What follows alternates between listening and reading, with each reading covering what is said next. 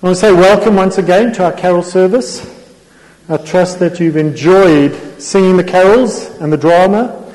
You enjoyed the drama. Before we uh, finish off with our last two carols, I have a short message. Um, um I can see. Um, my message is based on the, the New Testament reading that we've, that we've just heard. And the Christmas story is a wonderful story of how God, the Creator of heaven and earth, of the universe and all that is beyond it, the stars that we see and the stars that we can't see, came to earth as a baby, born to a virgin, placed in a manger in a little out of the way town called Bethlehem. And he was to grow up to surrender his life for your sin and for my sin, and to reconcile us to God our Father in heaven. The Old Testament reading that, that we heard earlier from Isaiah 53, verses 2 to 7, speaks of, about Jesus being the sheep that was sacrificed for us all. The shepherds could be just like a side story to the main story of, of Christ, the Savior coming to earth, and the work that he had to do. But it's not. It's an important part of the birth of the Christ child and the beginning of the spreading of the good news of the Messiah. What I find rather amazing is that the first people to be told about the birth of the Messiah, of Jesus, this long awaited Savior of Israel, was a bunch of smelly sheep keeping men and boys, the shepherds in the fields outside Bethlehem. It was not heralded to the priests the Levites, the Pharisees or Sadducees, the religious leaders of the day, who had been teaching, proclaiming, and waiting for the Messiah. It wasn't told to the kings and rulers or politicians or to the rich and the famous of the day, but to a bunch of men and boys out in the fields looking after their sheep. Now, these were important sheep because they were the sheep that were used in the sacrifice in the temple. They came from Bethlehem. I think Ray mentioned that last, last week. Now, the shepherds were not the A-list people of the day, but rather at the other end of the social spectrum. They spent most of their time, often day and night, with the sheep. They were known to carry the young or sick sheep on their shoulders.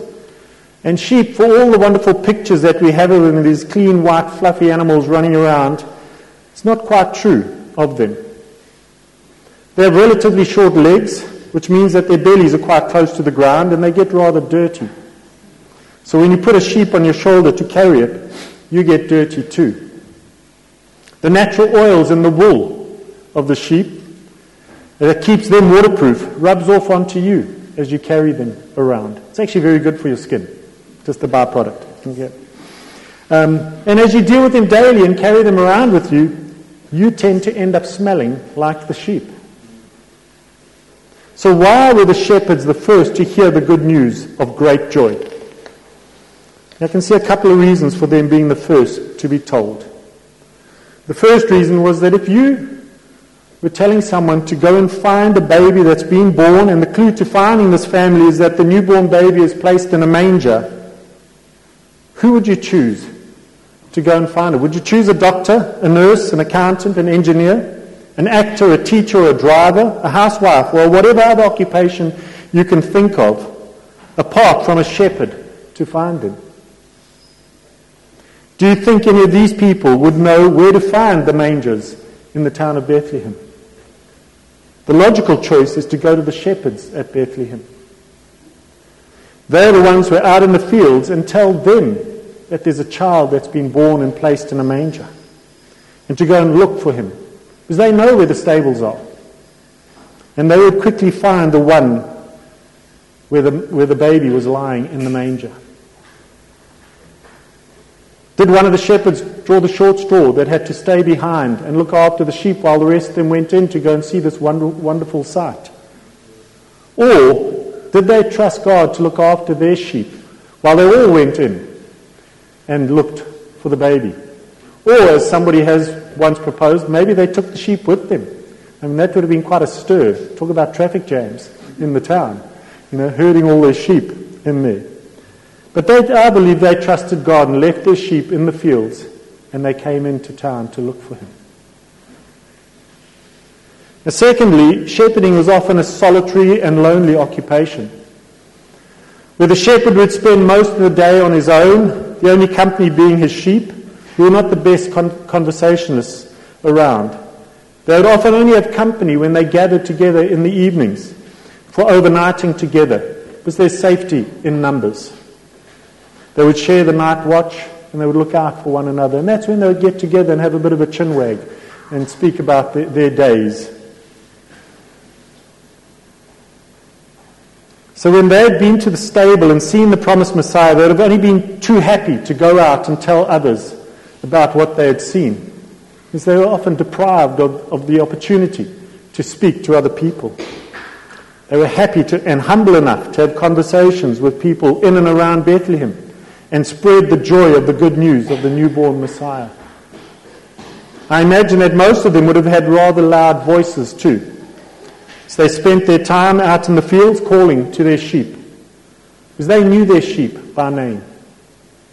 And they would call them, and the sheep would follow them. Very different from the shepherding that most of us understand. The, the Middle Eastern shepherd was one that would walk ahead, call his sheep, and they would follow them. And even after they had been together at night and all the sheep were together in one big field, as each shepherd got up and called, he would call the sheep, and only those that were part of his flock would follow him. The others would remain behind till their shepherd got up and called and started walking, and then they'd follow. Because they knew their shepherd's voice.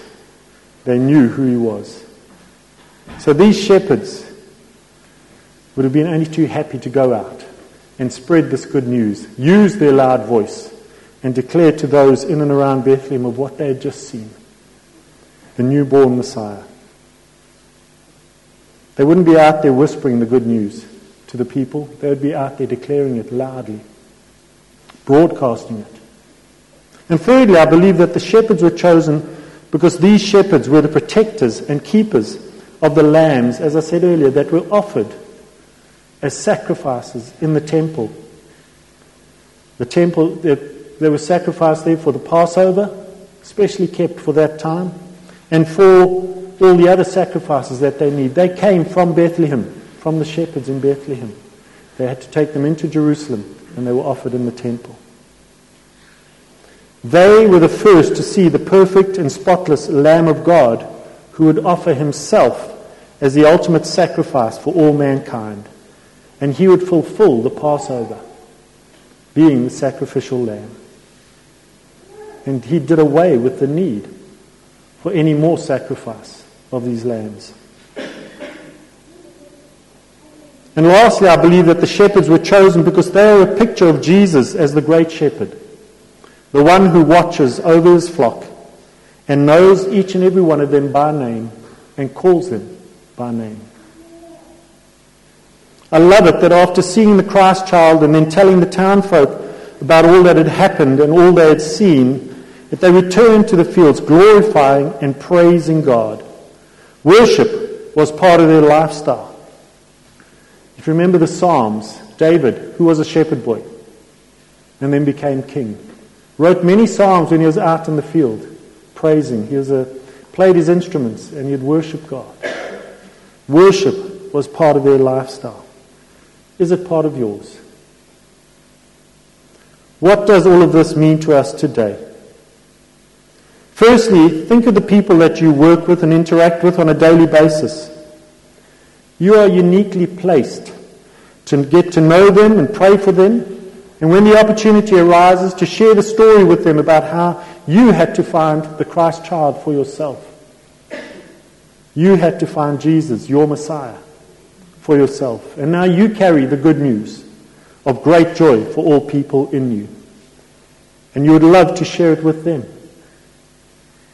Just like the shepherds had to find the baby in the manger and then go out and tell others about him, you have that opportunity to tell others of how you found Christ. Or, more importantly, how he found you most of the times. Because we are the lost sheep. And he finds us. He's the good shepherd. You can speak to them about Jesus being the sacrificial lamb who gave his life for your life and for their life. because he loves us and cares for us and believes that we are worth dying for. Did you know that? That you are worth dying for. That's what Jesus said when he went to the cross. You are worth dying for. You can also tell them that Jesus is the great shepherd who knows and loves each of his sheep by name. He knows you by name. And Scripture tells us that he knows every hair on your head. And that's a little bit more than knowing you by name. For some people, they can't believe that, that God knows them that well. But he does. Jesus knows you. He knows his sheep by name, and he calls each one of us to come to him and to become part of his flock.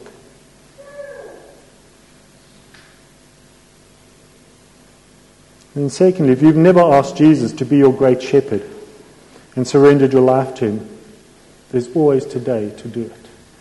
And we'll give you opportunity at the end if you want to do that. If you want to give your life to Jesus, we'll make opportunity at the end that you can do that. Let's pray. Jesus, we just thank you for this incredible story of your birth.